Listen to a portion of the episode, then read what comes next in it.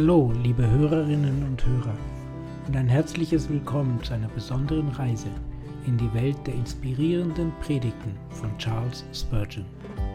In diesem Podcast werden wir in die tiefgründigen und zeitlosen Botschaften dieses einflussreichen Predigers aus dem 19. Jahrhundert eintauchen. Charles Spurgeon, der auch als Prinz der Prediger bekannt ist, hat uns ein unschätzbares Vermächtnis an Predigten hinterlassen, die auch heute noch von unglaublicher Bedeutung sind. Seine Worte berühren die Herzen und Seelen von Menschen auf der ganzen Welt und wir fühlen uns geehrt, sie hier mit Ihnen zu teilen. In jeder Episode dieses Podcasts werden wir uns eine seiner Predigten anhören und ihre zeitlose Weisheit und geistliche Tiefe genießen. Wir hoffen, dass Sie durch diese Sendungen ermutigt werden, sich inspirieren lassen und zum Nachdenken angeregt werden. Ob Sie nun ein langjähriger Kenner von Charles Spurgeon sind oder zum ersten Mal von ihm hören, dieser Podcast wird Ihnen eine reiche Quelle geistlicher Nahrung bieten. Wir laden Sie ein, sich zurückzulehnen, zu entspannen, zuzuhören und die zeitlosen Wahrheiten zu entdecken, die in diesen Predigten verborgen sind. Danke, dass Sie sich für Spurgeons Predigten entschieden haben. Wir freuen uns darauf, Sie auf dieser Reise der Einsicht und Inspiration zu begleiten.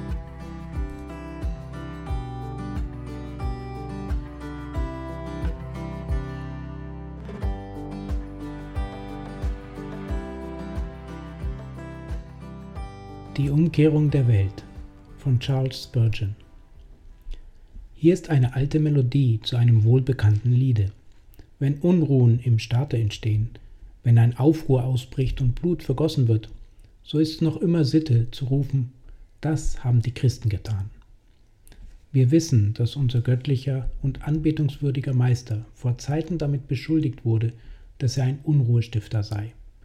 Wiewohl er sich doch weigerte, König zu werden als seine Anhänger kamen und ihn mit Gewalt dazu machen wollten, denn er sprach, Mein Reich ist nicht von dieser Welt. Und doch wurde er auf die beiden falschen Anklagen des Aufruhrs und der Gotteslästerung hin gekreuzigt. Ebenso ging es den Aposteln. Wohin sie auch kamen und das Evangelium predigten, da suchten die Juden, die ihnen zuwider waren, die Hefe des Volks wider sie zu erregen, um dadurch ihrer Botschaft Einhalt zu tun so auch hier. Erst brachten die Juden selber einen großen Tumult zustande, sie nahmen etliche boshaftige Männer Pöbelvolks zu sich, machten eine Rotte, regten die ganze Stadt auf, bestürmten das Haus Jasons und suchten die Apostel unter das gemeine Volk zu führen. Und dann schoben sie die Schuld des Aufruhrs auf die Apostel und schrien, diese, die die ganze Welt umkehren, sind auch hergekommen. Nach diesem Plane verfuhr man im ganzen römischen Reiche so lange, bis das Christentum zur Staatsreligion erhoben wurde. Kaum traf Rom irgendein Unglück, kaum entstand Krieg, Hungersnot oder Seuche, so rief auch sofort das niedere Volk. Das haben die Christen getan. Werft sie den Löwen vor. Nero gab sogar den Brand Roms, wiewohl er selber ohne Zweifel der Brandstifter war, den Christen die Schuld. Die Jünger Jesu wurden geschmäht, als wären sie der Abzugskanal, in den man allen Unflat der Sünde ausschütten könne, während sie doch Salomos großem ehrenen Meere glichen, welches voll war des reinsten Wassers, dass auch Priester ihre Kleider darin waschen konnten. Und wenn ihr auf die Zeichen der Zeit achtet, so werdet ihr finden, dass die Welt auch noch heutiges Tages ihre Leiden den Christen zuschreibt. Wurde nicht vor wenigen Monaten das tolle Geschrei erhoben, und gibt es nicht auch jetzt noch Leute, die einfältig genug sind, daran zu glauben, dass die große Revolte und das Blutbad in Indien von den Missionaren herrühre? Für wahr, die Leute, welche die ganze Welt umkehren, waren auch dorthin gekommen. Ja, dass dort Menschen alle Schranken der Natur und der Gesetze durchbrochen und wahrhaft teuflische Schandtaten verübt haben, daran muss wieder das heilige Wort Gottes schuld sein und den Kindern des Friedens wird die Schuld des Krieges aufgebürdet. Oh, wir brauchen das nicht zu widerlegen, die Verleumdung ist zu handgreiflich, als dass sie einer Widerlegung bedürfte. Kann es wahr sein, dass der, welcher mit dem Evangelium der Liebe kommt, Krieg und Unfrieden aussehet? Kann man auch nur einen Augenblick den Gedanken hegen, dass das Evangelium Rebellion und Mord verursacht, da es doch mit dem Wahlspruch kommt, Friede auf Erden und den Menschen ein Wohlgefallen. Hat nicht unser Meister gesagt, Gebet dem Kaiser, was des Kaisers ist, aber Gott, was Gottes ist? Hat er nicht selbst den Zinsgroschen bezahlt, wenn er auch zu den Fischen im Meere senden musste, um den Starter zu errichten? Und sind nicht seine Nachfolger immer ein friedliches Geschlecht gewesen, ausgenommen freilich den einzigen Fall, wenn man die Freiheit ihres Gewissens antastete. Dann waren sie allerdings nicht die Leute, die von Königen und Tyrannen die Knie beugten, sondern mit dem heldenmütigen Cromwell banden sie ihre Könige mit Ketten und ihre Edlen mit eisernen Fesseln. Und ähnlich werden sie wieder verfahren, wenn man ihre Freiheit je wieder beeinträchtigen und ihnen nicht mehr gestatten wollte, ihren Gott nach seinem Willen anzubeten. Wir glauben, dass was diese Juden von den Aposteln sagten, nichts weiter war als eine freche, absichtliche Lüge. Sie wussten es besser. Die Apostel waren keine Aufwiegler. Es ist wahr, sie predigten Wahrheiten, welche dahin wirkten mussten, die sündhaften Ordnungen der Königreiche zu stürzen und den schlauen Künsten falscher Priester ein Ende zu machen.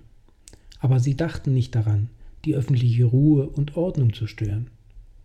Sie kamen, um die Menschheit gegen die Sünde aufzuwiegeln. Sie zogen das Schwert gegen die Gottlosigkeit. Aber gegen Menschen als solche, gegen Könige als solche, führten sie keinen Krieg. Ungerechtigkeit und Sünde und jedes Unrecht, das war es, dem sie ewigen Untergang geschworen hatten. Und doch, meine Brüder, auch im Scherz liegt oft eine tiefe Wahrheit, und auch in Bosheit wird oft manches wahres Wort gesprochen. Die Juden sagten, die Apostel kehrten die Welt um. Sie meinten damit, dass sie Friedenstörer wären. Aber damit sprachen sie auch eine große Wahrheit aus, denn das Evangelium kehrt die Welt in der Tat um. Oder richtiger, die Welt hat alles so verkehrt, dass das Evangelium, um die Dinge in ihre wahre Stellung zu bringen, sie noch einmal umkehren muss. Ich werde nun zu zeigen suchen, wie das Evangelium die Welt überhaupt umkehrt. Und dann hoffe ich mit Gottes Hilfe nachzuweisen, wie die kleine Welt, die in jedem Menschen ist, umgekehrt wird, wenn er das Evangelium ergreift und sich im Glauben zu Christo wendet. Erstens. Zuvörderst denn das Evangelium kehrt die Welt um, wenn wir auf die Stellung der verschiedenen Klassen in der menschlichen Gesellschaft blicken. Nach der Meinung der Menschen ist das Reich Gottes etwa folgendermaßen beschaffen. Hoch oben, dort auf dem höchsten Gipfel, sitzt der allervornehmste Rabbiner, der hochwürdige Herr, der hochgeschätzte und ausgezeichnete Doktor der Theologie, der große Philosoph, der Hochstudierte, der in allem Bewanderte, der außerordentlich geistreiche Mann. Er sitzt auf dem Thron. Er ist der Höchste, weil er der Weiseste ist. Und gerade unter ihm befindet sich eine andere Klasse. Leute, die auch hochgelehrt sind, nicht ganz so tüchtig wie jener, aber doch auch ausnehmend weise. Und sie blicken hinab auf die, welche am Fuß der Pyramide stehen und sprechen, das da unten ist das gemeine Volk, das nichts vom Gesetz weiß. Ein wenig tiefer und wir kommen zu den verständigen und respektablen Denkern. Nicht solche, die sich zu Lehrern aufwerfen, sondern solche, die selten lernen wollen, weil sie selber schon nach ihrer Meinung alles wissen, was man lernen kann. Nach ihnen kommt eine noch größere Zahl von sehr ehrenwerten Leuten, die es in weltlicher Weisheit sehr weit gebracht haben, wenn sie auch nicht so hoch stehen wie der Philosoph und der Rabbi. Noch niedriger finden wir die, welche das gewöhnliche Maß von Weisheit und Kenntnissen besitzen, und dann am Fuße des Gebäudes kommen die Dummen und das kleine Kind und endlich der Säugling. Wenn wir diese Rangordnung betrachten, so müssen wir sagen, das ist die Weisheit der Welt. Siehe, wie groß ist der Unterschied zwischen dem unmündigen Kindlein am Boden und dem gelehrten Mann an der Spitze. Wie weit ist die Entfernung zwischen dem einfältigen und unwissenden Menschen, der die harte, raue, felsige Unterlage bildet, und dem weisen Mann von fein geglättetem Marmor, der dort oben in seinem Glanze strahlt auf dem Gipfel der Pyramide. Nun seht, wie Christus die ganze Welt umkehrt. Da steht sie, er kehrt sie eben um. Wahrlich, ich sage euch, es sei denn, dass ihr euch umkehret und werdet wie die Kinder, so werdet ihr nicht in das Himmelsreich kommen. Nicht viel Weise nach dem Fleisch, nicht viel Gewaltige, nicht viel Edle sind berufen. Hat nicht Gott erwählet die Armen auf dieser Welt, die am Glauben reich sind und Erben des Reichs, welches er verheißen hat? Das heißt, das ganze Gebäude der menschlichen Gesellschaft umkehren. Der Weise findet nun, dass er hinaufsteigen muss, um wieder zu seiner Einfalt zu gelangen. Sein ganzes Leben lang hat er getrachtet, so weit wie möglich von der Kindeseinfalt loszukommen. Er hat nachgedacht und gegrübelt und Gründe abgewogen und jede Wahrheit, die er vernahm, an seiner Logik gemessen. Und nun soll er wieder von vorn anfangen und noch einmal hinaufgehen. Er soll ein kleines Kind werden und zu seiner früheren Einfalt zurückkehren. Das heißt in der Tat, die ganze Welt von Grund aus umkehren und findet daher bei den Weisen dieser Welt nur selten Anklang. Wenn ihr diese Umkehrung der Welt in ihrer Vollkommenheit sehen wollt, so schlagt das fünfte Kapitel im Evangelium Matthäus auf. Da habt ihr eine vollständige Beschreibung der verkehrten Welt. Jesus Christus kehrte schon mit der allerersten Predigt, die er hielt, die Welt um. Hört den dritten Vers. Selig sind, die da geistlich arm sind, denn das Himmelsreich ist ihr. Wir loben einen Mann, wenn er ehrgeizig ist, ein Mann, der es versteht, sein Glück zu machen in der Welt, der mit der Stellung, die er einnimmt, nicht zufrieden ist, sondern immer höher und höher hinauf will. Wir halten ziemlich viel von einem Manne, der ziemlich viel von sich selbst hält, der sich nicht schmiegen und biegen will. Er will sich schon sein Recht verschaffen mag im Wege stehen, wer will. Er weiß, was in ihm ist, und die Welt soll es noch erfahren. Ich gehöre nicht zu den elenden und erbärmlichen Subjekten, so spricht er, die mit ihrem elenden Lose zufrieden sind und die Hände in den Schoß legen. Nein, gewiss nicht, er ist nicht zufrieden. Nun, einen solchen Menschen betrachtet die Welt mit Bewunderung. Aber Christus kehrt hier das Unterste zu Oberst und spricht, Selig sind, die da geistlich arm sind, denn das Himmelsreich ist ihr. Die, welche keine eigene Kraft haben, sondern alle ihre Kraft in Christo erblicken. Die, welche nicht mit der gottlosen Welt in die Wette laufen können, sondern lieber Unrecht leiden als Unrecht tun. Die, welche einen stillen und demütigen Wandel führen, die nicht danach trachten, sich über andere zu erheben. Die, wenn sie eine hohe Stellung einnehmen, nur mit Mühe genötigt werden konnten, dieselbe anzunehmen die sie aber nie gesucht haben, die gern still und geräuschlos auf schattigen Wegen durch das Tal des Lebens pilgern, und denen immer die Worte in den Ohren tönen, Begehrst du die großen Dinge? Begehre sie nicht. Die Armen im Geist, die bei ihrer Armut glücklich sind und zufrieden mit dem, was der Herr beschieden hat, und die da glauben, dass sie viel reicher sind, als sie zu sein verdienen. Ja, die sind's, welche Christus selig preist. Die Welt sagt, sie sind dumm und einfältig, aber Christus stellt sie an die Spitze, welche die Welt unten anstellt. Selig sind, die geistlich arm sind, denn das Himmelsreich ist ihr. Dann gibt es eine andere Art Leute in der Welt, die sind immer traurig. Sie lassen sich's nicht oft merken, denn ihr Meister hat ihnen geboten, wenn sie fasten, ihr Angesicht zu salben, damit sie nicht vor den Leuten zu fasten scheinen aber doch im Verborgenen vor ihrem Gott, da seufzen sie. Sie hängen ihren Hafen an die Weiden. Sie trauern erst über ihre Sünden und danach über die Sünden ihrer Zeit. Die Welt sagt von ihnen, sie sind trübsinnig, sie sind Finsterlinge. Ich möchte um keinen Preis unter ihnen sein. Und der ausgelassene Weltmensch speit sie fast an vor Verachtung. Denn was sind sie?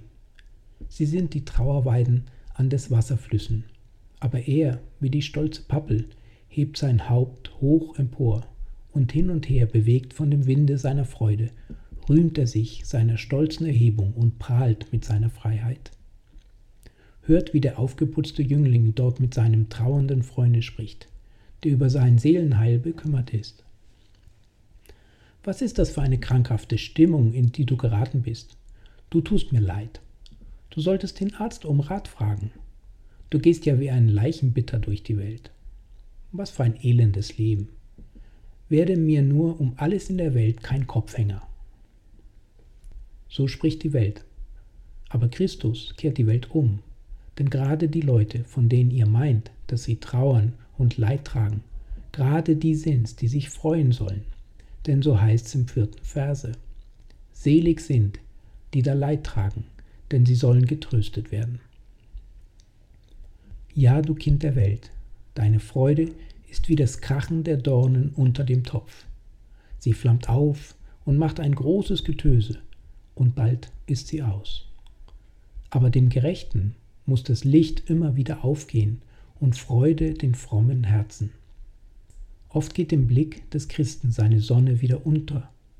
Wolken der Armut, der Schmach, der Verfolgung oder der inneren Not verhüllen ihren Glanz. Aber wenn der große Morgen der Ewigkeit anbrechen wird, so wird der Herr sein ewiges Licht und sein Gott sein Preis sein. O ihr betrübten Seelen, seid fröhlich, denn mag die Welt auch weit über euch hinwegsehen, Christus hebt euch über die höchsten Höhen. Wenn er die Welt umkehren wird, so sollt ihr getröstet werden, wie er verheißen hat. So dann gibt es eine dritte Menschenklasse, genannt die Sanftmütigen. Vielleicht habt ihr sie hier oder da angetroffen. Ich will euch beschreiben, wie sie nicht beschaffen sind. Ich kenne einen Mann, der nur dann glücklich ist, wenn er irgendeinen Prozess in Händen hat. Er bezahlt keine Rechnung, wenn er nicht von Gerichtswegen dazu gezwungen werden kann.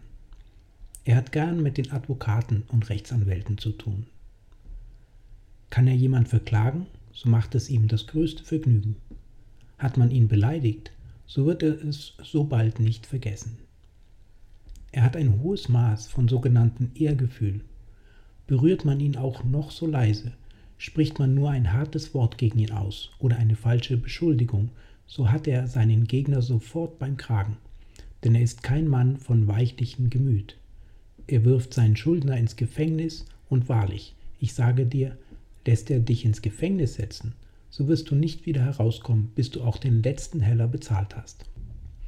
Nun, die Sanftmütigen haben eine ganz andere Gemütsart. Ihr könnt sie schelten, aber sie schelten nicht wieder. Ihr könnt sie beleidigen, aber sie wissen, dass ihr Meister gesagt hat, ich aber sage dir, widerstehe nicht dem Übel. Sie geraten nicht in Zorn und Leidenschaft über eine kleine Kränkung denn sie wissen, dass alle Menschen unvollkommen sind. Und darum denken sie, dass ihr Bruder vielleicht im Irrtum befangen war und sie nicht absichtlich beleidigen wollte. Und darum sagen sie, nun, hat er es nicht absichtlich getan, dann will ich's nicht zu Herzen nehmen. Ich glaube, er meinte es doch gut, was er sagte. Klang freilich sehr hart, aber morgen wird's ihm gewiss wieder leid sein. Ich will ihn nicht weiter darüber zur Rede stellen. Ich will mich gedulden und ihn sagen lassen, was er will. Ein andermal wird er verleumdet. Lass sie nur reden, denkt er. Das Gerede hört mit der Zeit wieder auf. Wenn nimmer Holz da ist, so verlöscht das Feuer. Ein anderer sagt ihm etwas sehr Böses ins Gesicht, aber er antwortet nicht. Er ist stumm und öffnet nicht seinen Mund. Er ist nicht gleich den Kindern Zeruja, welche zu David sprachen, Lass uns hingehen und diesem toten Hunde den Kopf abreißen, denn er hat dem Könige geflucht. Nein, spricht er, wenn der Herr ihn geheißen hat zu fluchen, so lass ihn fluchen. Die Rache ist mein, ich will vergelten, spricht der Herr.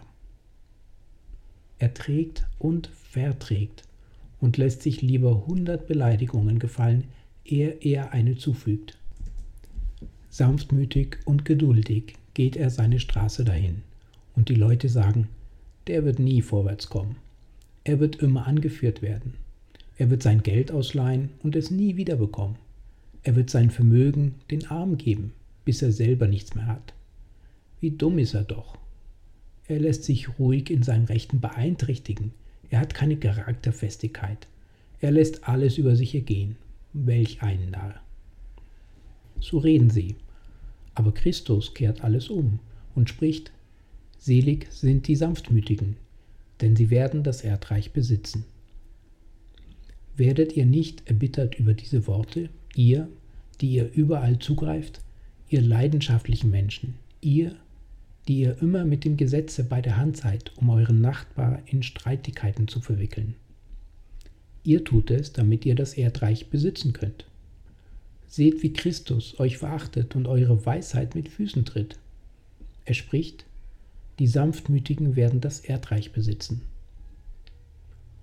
Und sehen wir sorgfältig zu, so werden wir finden, dass auch in vielen Fällen Stillschweigen der beste Weg ist, um zu unserem Recht zu gelangen. Ich bin gewiss, dass wir unseren guten Namen am besten schützen, wenn wir kein Wort darüber verlieren. Würde auch jeder der hier Versammelten mich verleumden und die wütesten Schmähschriften gegen mich veröffentlichen, so mag er sich doch vollkommen beruhigen. Ich werde ihm keinen Injurienprozess an den Hals werfen. Solch ein Narr bin ich nicht. Ich habe immer gefunden, dass wenn sich jemand vor Gericht gegen Schmähungen verteidigt, er seinem Feinde in die Hände arbeitet. Unsere Feinde können uns nicht schaden, wenn wir uns nicht selber schaden. Bis jetzt hat noch keiner seinen guten Namen verloren, wenn er nicht selbst daran schuld war. Lasst euch unter den Sanftmütigen finden, meine Freunde, und ihr werdet das Erdreich besitzen. Duldet alles, glaubet alles, hoffet alles, und es wird euch am Ende wohlgehen, auch in dieser Welt. Seht ihr den achtbaren Herrn da drüben, der es nie versäumt hat, jeden Sonntag zweimal die Kirche zu besuchen? Er liest auch in seiner Bibel und hält Hausandacht. Es geht allerdings das Gerede, dass er seinen Arbeitern ziemlich knapp zumisst und bisweilen sehr streng auf pünktliche Zahlung hält. Indessen er gibt doch jedem das Seine, wenn er auch über diesen Punkt nicht hinausgeht. Dieser Mann lebt in sehr gutem Einvernehmen mit sich selbst. Wenn er des Morgens aufsteht, drückt er regelmäßig seinem Ich die Hand und wünscht sich Glück dazu, dass er ein so braver Mann ist. Er wohnt nach seiner Meinung in einem Hause in der Hauptstraße und noch dazu in Nummer 1. Wenn er mit ihm über sein Verhältnis zu Gott redet, so sagt er, wenn er nicht selig würde, so würde niemand selig, denn er ist ja ein streng reeller Mann und niemand kann ihm etwas Böses nachsagen. Ist er nicht ein ganz vortrefflicher Mann? Beneidet ihr ihn nicht? Ein Mann, der eine so gute Meinung von sich hat, dass er sich für vollkommen hält, oder wenn nicht gerade für vollkommen, wenigstens doch für so gut, dass er mit ein wenig Hilfe von oben ganz gut ins Himmelsreich einzugehen hofft. Nun gut, aber seht ihr dort hinten im Winkel der Kirche ein armes Weib stehen, das Auge mit Tränen gefüllt? Treten Sie vor, liebe Frau, erzählen Sie uns Ihre Geschichte. Sie will nicht. Sie schämt sich, hervorzutreten und in Gegenwart so achtbarer Leute zu reden. Indessen bekommen wir doch so viel von ihr heraus. Sie hat kürzlich entdeckt, dass sie eine große Sünderin ist, und nun möchte sie gerne wissen, was sie tun soll, um selig zu werden. Fragt sie. Sie wird euch sagen, dass sie kein Verdienst vor Gott habe. Ihre Gedanken lassen sich kurz zusammenfassen. Ich bin die vornehmste Sünderin. Ach, dass ich Gnade fände. Sie macht sich nie Komplimente über ihren guten Werke, denn sie sagt, dass sie keine habe. Alle ihre Gerechtigkeit kommt ihr vor wie ein unflätiges Kleid. Sie beugt sich bis in den Staub, wenn sie betet und möchte auch nicht ihre Augen aufheben gen Himmel. Ihr meint, die arme Frau sei zu bedauern. Ihr möchtet nicht in ihrer Stimmung sein. Der andere Mann, den ich eben geschildert habe, steht auf der höchsten Spitze der Leiter, nicht wahr? Aber diese arme Frau steht ganz unten. Nun seht, wie das Evangelium verfährt, wie es die Welt umkehrt. Selig sind, die da hungern und dürsten nach der Gerechtigkeit, denn sie sollen satt werden. Dagegen empfängt der Mann, der mit sich selbst zufrieden ist, folgendes Urteil. Die mit des Gesetzen Werken umgehen, die sind unter dem Fluch. Zöllner und Huren mögen wohl eher ins Himmelsreich kommen, denn ihr, denn ihr suchet nicht die Gerechtigkeit, die aus dem Glauben kommt, sondern ihr suchet es, als es aus des Gesetzes Werken. Also hier wird wieder, wie ihr seht, die Welt umgekehrt, und zwar durch die erste Predigt, die Christus gehalten hat. Nun lasst uns die darauf folgende Seligpreisung betrachten, im siebten Verse. Selig sind die Barmherzigen, denn sie werden Barmherzigkeit erlangen. Davon habe ich schon gesprochen. Die Barmherzigen werden nicht sehr geachtet in dieser Welt, wenigstens nicht, wenn sie zu unweise dabei verfahren. Der, welcher zu viel vergibt oder fortgibt, wird nicht für weise gehalten. Aber Christus erklärt, dass der, welcher barmherzig gewesen ist, barmherzig gegen die Armen, barmherzig gegen seine Feinde und im Vergeben von Beleidigungen, Barmherzigkeit erlangen wird. Hier wieder wird die Welt umgekehrt. Selig sind die reines Herzens sind, denn sie werden Gott schauen. Die Welt spricht, selig ist der Mann, der ein lustiges Leben führt.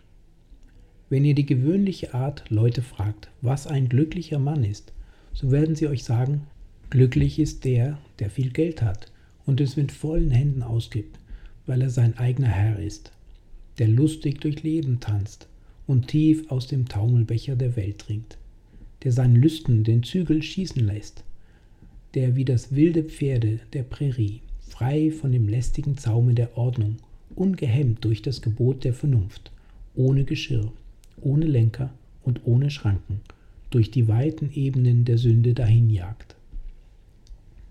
Das ist der Mann, den die Welt glücklich nennt, der stolze Mann, der mächtige Mann, der Nimrod, der, welcher tun kann, was ihm gefällt und sich mit Verachtung von dem schmalen Pfade der Heiligung abwendet. Doch die Schrift spricht, nicht also, selig sind die reines Herzen sind, denn sie werden Gott schauen. Wohl dem, der nicht handelt nach gottloser Rat, nicht in Lüsten wandelt, auf der Sünder Pfad. Wohl, wer stets sich findet von den Spöttern fern, selge Lust empfindet an Gesetzes des Herrn. Der, welcher eins nicht anrühren kann, weil es zu fleischlicher Lust reizt, und das andere nicht, weil es ihn in der Gemeinschaft mit seinem Heiland stört. Der, welcher diesen Vergnügungsort nicht besuchen kann, weil er an demselben nicht beten könnte, und jenen nicht, weil er nicht hoffen darf, dass sein Meister eine solche Benutzung seiner Zeit gutheißen würde. Einen Mann mit einem solchen Herzen nennt man einen Puritaner, einen strengen Pietisten, einen Menschen, der keinen freien Willen hat. Aber Jesus Christus macht alles wieder gut. Denn, spricht er, das sind die Gesegneten, das sind die Glücklichen. Selig sind, die reines Herzens sind, denn sie werden Gott schauen. Und nun blickt auf den neunten Vers. Was für eine Umkehrung der Welt ist das? Geht durch die Straßen Londons und seht, was sind das für Männer, die wir auf unsere Säulen stellen und auf unsere öffentlichen Plätze und auf die Tore unserer Parks? Lest den neunten Vers und seht, wie das die Welt umkehrt. Dort auf dem Gipfel der Welt hoch, hoch oben. Seht ihr einen Nelson ohne Arm? Dort steht er, hoch erhoben über seine Genossen. Und dort auf einer anderen Stelle, ein langes Schwert an der Seite, steht ein Herzog. Und wieder an einer anderen Stelle, reitend auf seinem Schlachtrosse, ein gewaltiger Kriegsmann. Das sind die gepriesenen Helden der Welt. Geht in die Hauptstadt jedes beliebigen Reiches und ihr werdet sehen, dass die gepriesenen Männer, die auf den Postamenten stehen und zu deren Andenken man Säulen errichtet, nicht gerade die Leute sind, die der neunte Vers selig preist. Selig sind die Friedfertigen, denn sie werden Gottes Kinder heißen. Ja, dann aber werden die Friedfertigen nicht oft gepriesen, nicht wahr? Der, welcher zwischen zwei Kämpfer tritt und sich von ihnen schlagen lässt, der, welcher sich vor anderen in den Staub wirft und sie bestürmt, vom Streite abzulassen. Der ist's, der hier gesegnet wird. Wie selten kommen solche Menschen zu Ehren. Solche Menschen werden gewöhnlich gänzlich beiseite gesetzt, wie sehr sie sich auch um das Glück anderer verdient gemacht haben. Hier aber wird die Welt umgekehrt. Hier wird der Krieger mit dem blutgesprengten Gewande in ein ganz gewöhnliches Grab gelegt. Hier stirbt er und wird zu Staub. Aber der Friedfertige wird hoch erhoben, sein Haupt wird mit dem Segen Gottes gekrönt. Und einst wird es auch die Menschheit sehen. Und verwundert über das strahlende Diadem wird sie ihre Torheit beklagen. dass sie das blutige Schwert des Krieges pries, aber den einfachen Mantel des Mannes zerriss, der Frieden auf Erden zu stiften suchte. Eins noch, und wir beschließen die Predigt unseres Heilandes. Es gibt nämlich in dieser Welt auch eine Menschenklasse, die immer gehasst worden ist. Menschen, die gejagt worden sind, wie die Antilope, verfolgt, gepeinigt und gemartert. Wie ein alter Mann Gottes sagt, der Christ ist so angesehen worden, als hätte er einen Wolfskopf, denn wie man den Wolf seines Kopfes wegen allenthalben gejagt hat, so ist auch der Christ gejagt worden, bis an die äußersten Enden der Erde. Und lesen wir ihre Geschichte, so sind wir geneigt zu sagen, diese Verfolgten stehen auf der niedrigsten Stufe der Glückseligkeit. Diese, die da zersägt worden sind, die verbrannt worden sind, die man ihrer Häuser beraubt, aus ihrer Heimat vertrieben und in jeden Winkel der Welt verjagt hat. Diese, die umhergegangen sind in Schafpelzen und Ziegenfällen. Dies sind die allerletzten unter der Menschheit. Nicht also. Das Evangelium kehrt das alles um und spricht, Selig sind, die um Gerechtigkeit willen verfolgt werden, denn das Himmelsreich ist ihr. Ich wiederhole es. Alle diese Seligpreisungen stehen im schärfsten Gegensatz zu der Meinung der Welt, und darum pflichten wir den Worten der Juden bei und sagen, Jesus Christus war ein Mann, der die ganze Welt umkehrte. Und nun finde ich, dass ich mich der Kürze befleißigen muss, denn ich habe so viel Zeit in Anspruch genommen, um zu zeigen, wie das Evangelium die Welt umkehrt, wenn wir auf die Stellung blicken, die es dem Menschen anweist, dass mir kaum Raum für etwas anderes übrig bleibt. Indessen hört mich noch ein wenig geduldig an, während wir in der Kürze die noch übrigen Punkte erwägen. Zweitens, ich habe dann zweitens zu bemerken, dass die christliche Religion die Welt umkehrt, wenn wir auf ihre Grundsätze blicken. Einige Bibelsprüche werden dies sofort deutlich machen. Ihr habt gehört, dass zu den Alten gesagt ist, Auge um Auge, Zahn um Zahn. Ich aber sage euch, dass ihr nicht widerstreben sollt dem Übel. Wir haben sonst immer geglaubt, dass wir niemand gestatten dürften, uns in unseren Rechten zu beeinträchtigen. Aber der Heiland sagt, so jemand mit dir rechten will und dir den Rock nehmen, dem lass auch den Mantel.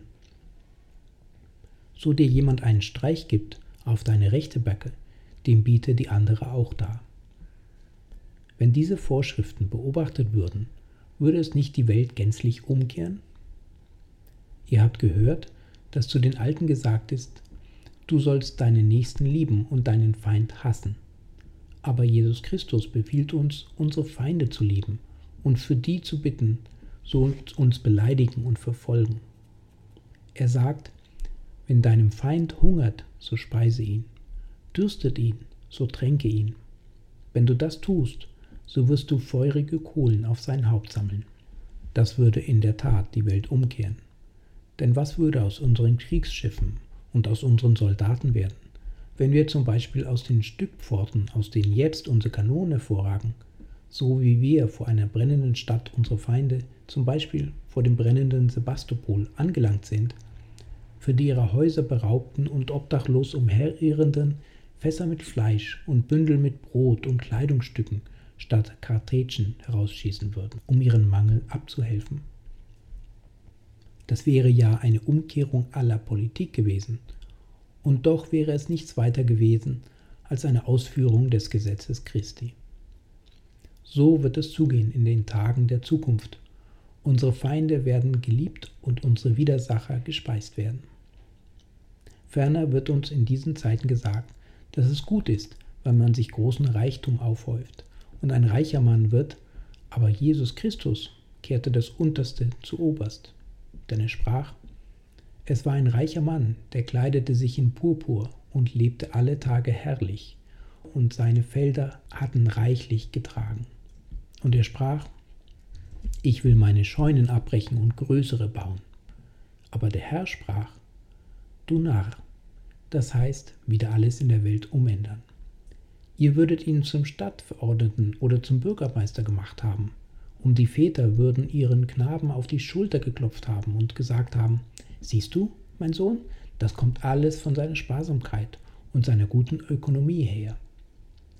wie er fortgekommen ist in der Welt.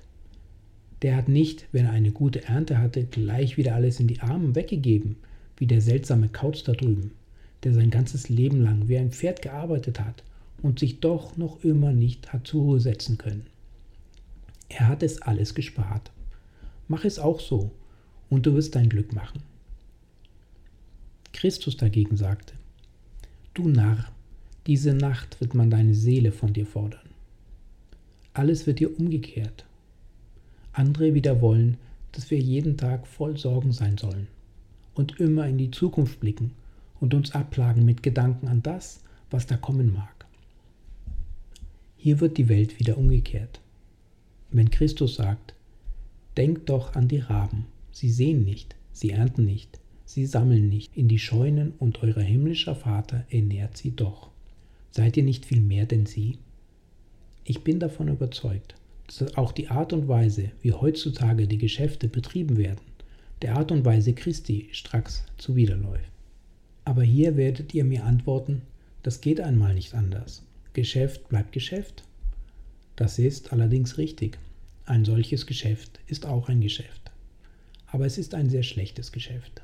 Oh möchten wir doch solche Geschäfte geändert werden, bis jedermann sich die Religion zum Geschäft machen kann und sein Geschäft zu einem Teil seiner Religion. Drittens. Ich habe euch bei diesem Punkte nicht lange aufgehalten, und so darf ich noch einen dritten erwähnen, wie nämlich Christus die Welt umgekehrt hat mit Bezug auf unsere religiösen Begriffe. Glaubt ja doch die große Masse der Menschheit, dass wenn jemand sich's nur vornimmt, seine Seligkeit zu schaffen, das ist alles, was nötig ist. Viele unserer Prediger predigen eigentlich diesen weltlichen Grundsatz. Sie sagen den Leuten, dass sie den Willen zur Bekehrung in sich hervorrufen müssen. Nun hört nur, wie das Evangelium diesen Satz umstößt. Es liegt nicht an jemandes Wollen oder Laufen, sondern an Gottes Erbarmen. Ebenso will die Welt, dass alle selig werden sollen. Aber wie wirft Christus das um? Ich bitte für sie und bitte nicht für die Welt. Er hat uns auserwählt aus der Welt. Er wählet nach der Vorsehung des Vaters in der Heiligung des Geistes und im Glauben der Wahrheit. Der Herr kennt die Seinen. Wie das allen Ansichten der Welt von der Religion zuwiderläuft.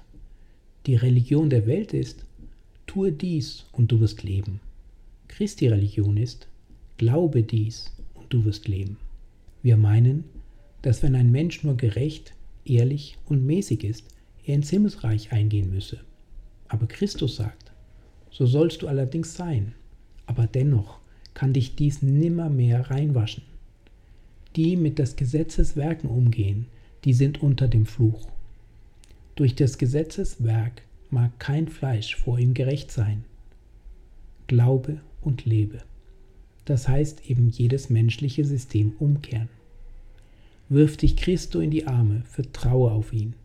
Habe die guten Werke nachher, aber zuallererst glaube an den, der am Kreuze starb. Dies ist die Umkehr jeder Lehre des Menschen. Und daher kämpfen die Menschenkinder immer dagegen an, solange das menschliche Herz bleibt, was es ist. Oh, dass wir die Kraft des Evangeliums recht fühlten. Denn das würde der Tod aller Selbstgerechtigkeit sein und der Umsturz jedes hoffärtigen Blickes und jedes stolzen Gedankens. Und nun, Geliebte, gebt mir noch ein wenig Zeit, während ich zu zeigen suche, dass das, was von der Welt gilt, auch vom Herzen gilt. Der Mensch ist eine Welt im Kleinen, und was Gott in der äußeren Welt tut, das tut er in der inneren. Wenn irgendjemand von euch selig werden will, so muss sein Herz völlig umgekehrt werden. Ich will mich aber dabei gleich an euch wenden und euch fragen, ob ihr eine solche Umkehrung erfahren habt, ob ihr wisst, was das heißt. Zuerst euer Urteil muss sich völlig verändern. Können nicht viele unter euch sagen, dass das, was sie jetzt als Gottes heilige Wahrheit erkennen, von ihren früheren fleischlichen Vorstellungen sehr verschieden ist? Hätte euch jemand zum Beispiel früher gesagt, dass ihr noch bis dahin kommen würdet, an die Lehre von der freien und souveränen Gnade Gottes zu glauben, so würdet ihr ihm ins Angesicht gelacht haben. Was? Ich an die Lehre von der Gnadenwahl glauben? Was? Ich soll an die Lehre von der Erlösung durch das Blut Christi glauben oder an die Bewahrung der Gläubigen zur Seligkeit? Nie Unsinn, das ist unmöglich.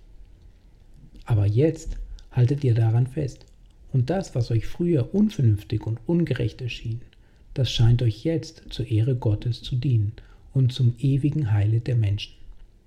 Ihr umfanget jetzt die Lehre, die ihr einst verachtete, und ihr nehmt sie jetzt demütig auf, als süßer denn Honig und Honigseim, da sie euch früher vorkam wie Otterngift, Galle und Wermut. Ja, wenn die Gnade in ein Herz einzieht, so findet eine völlige Umkehr aller unserer Meinungen statt, und die große Wahrheit von Jesus sitzt von da an herrschend auf dem Throne unserer Seele. Findet nicht ferner auch eine völlige Veränderung unserer Hoffnungen statt? Alle eure Hoffnungen bezogen sich ja auf diese Welt. Wenn ihr nur reich werden könntet, wenn ihr groß und angesehen werden könntet, dann wolltet ihr glücklich sein. Ihr sehntet euch danach. Alles, was ihr erwartete, war ein Paradies diesseits der Ewigkeit. Und wo sind nun eure Hoffnungen? Nicht auf dieser Welt. Denn wo euer Schatz ist, da muss auch euer Herz sein. Ihr hofft auf eine Stadt, die Menschenhände nicht aufgetürmt haben. Eure Wünsche sind himmlisch, früher waren sie fleischlich. Könnt ihr das sagen? O alle, die hier, hier versammelt seid, könnt ihr sagen, dass eure Hoffnungen und Wünsche verändert sind? Blickt ihr nach oben anstatt nach unten? Trachtet ihr Gott auf Erden zu dienen und ihn in Ewigkeit zu genießen? Oder begnügt ihr euch noch damit, an das zu denken, was ihr essen und trinken und womit ihr euch kleiden wollt? Wiederum, es ist ein völliger Umsturz aller eurer Freuden. Einst liebtet ihr das Wirtshaus, jetzt hasst ihr es. Einst hasstet ihr das Haus Gottes, jetzt ist es euer Lieblingsaufenthalt. Das Trinklied die ungläubige Zeitung, der schlüpfrige Roman. Alles das war süß eurer Zunge. Aber ihr habt die Bücher verbrannt, die euch einst bezauberten. Und nun ist die bestäubte Bibel aus der hintersten Reihe des Bücherbretts hervorgeholt worden. Und da liegt sie nun, morgens und abends, weit aufgeschlagen auf dem Tisch. Das vielgeliebte, hochgeschätzte und so gern gelesene Buch. Einst war euch der Sonntag der langweiligste Tag der Woche. Entweder ihr standet draußen in Hemdsärmeln umher, wenn ihr arm wart, oder wartet ihr reich, so brachtet ihr den Tag in eurem Staatszimmer zu und hattet am Abend Gesellschaft. Jetzt findet ihr eure Gesellschaft stattdessen in der Gemeinde des lebendigen Gottes und machet das Haus des Herrn zu dem Gesellschaftszimmer, in dem ihr eure Freunde bewirtet. Euer Fest ist nicht mehr ein Weingelage, sondern ein Mahl der Gemeinschaft mit Christus. Es sind einige unter euch, die einst nicht mehr liebten als das Theater, den Tanzsaal oder auch die Brandweinflasche. Jetzt nehmt ihr über jenen Örtern das große schwarze Mahlzeichen des Fluches wahr, und ihr geht nie wieder hin. Jetzt sucht ihr die Vereinigung zum Gebete, die Vereinigung der Gemeinde, die Versammlung der Gerechten und die Wohnung des Herrn, der Herrscher, auf. Es ist wunderbar, welche große Veränderung das Evangelium auch im Hause hervorbringt. Es kehrt das Unterste zu Oberst. Steht dort an der Wand diese elende Sudelei von Gemälde und jenem schlechten Holzschnitt und der Gegenstand ist noch schlechter als die Darstellung.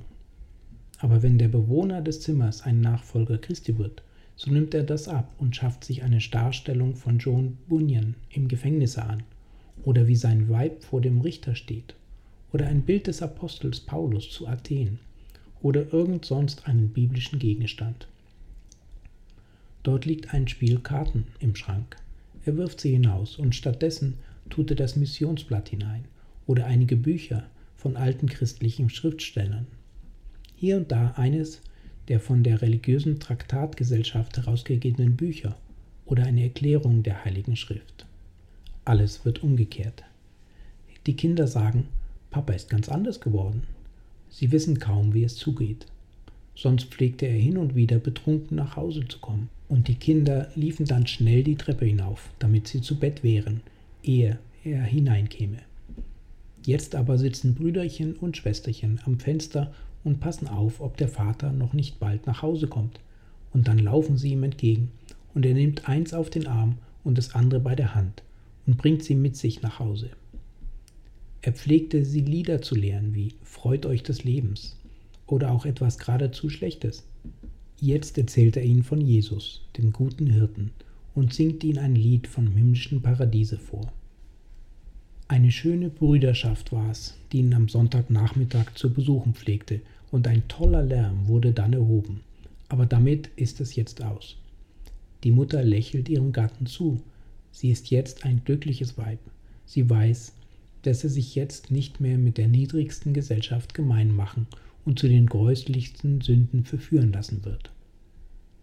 Könntet ihr auch das Herz eines Menschen herausnehmen und ein neues Herz dafür hineinsetzen, so würde es doch nicht halb so gut sein, wenn es nur ein anderes natürliches Herz wäre, als die Veränderung, die Gott wirkt, wenn er das steinerne Herz herausnimmt und ein fleischernes Herz dafür hineintut.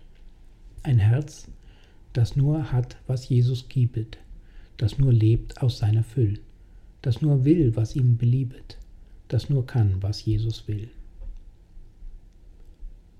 Ich richte dann wieder die Frage an euch, hat eine solche Umkehrung bei euch stattgefunden? Wie sieht's mit eurer Freundschaft aus? Ihr liebtet die am meisten, die am lautesten fluchen, am besten schwatzten und am meisten lügen konnten. Jetzt liebt ihr die, welches am treuesten meinen im Gebet und euch am meisten von Jesus erzählen alles hat sich jetzt bei euch verändert. Wenn ihr jetzt eurem alten Ich auf der Straße begegnen würdet, so würdet ihr es kaum wiedererkennen. Ihr seid mit demselben in keiner Weise mehr verwandt.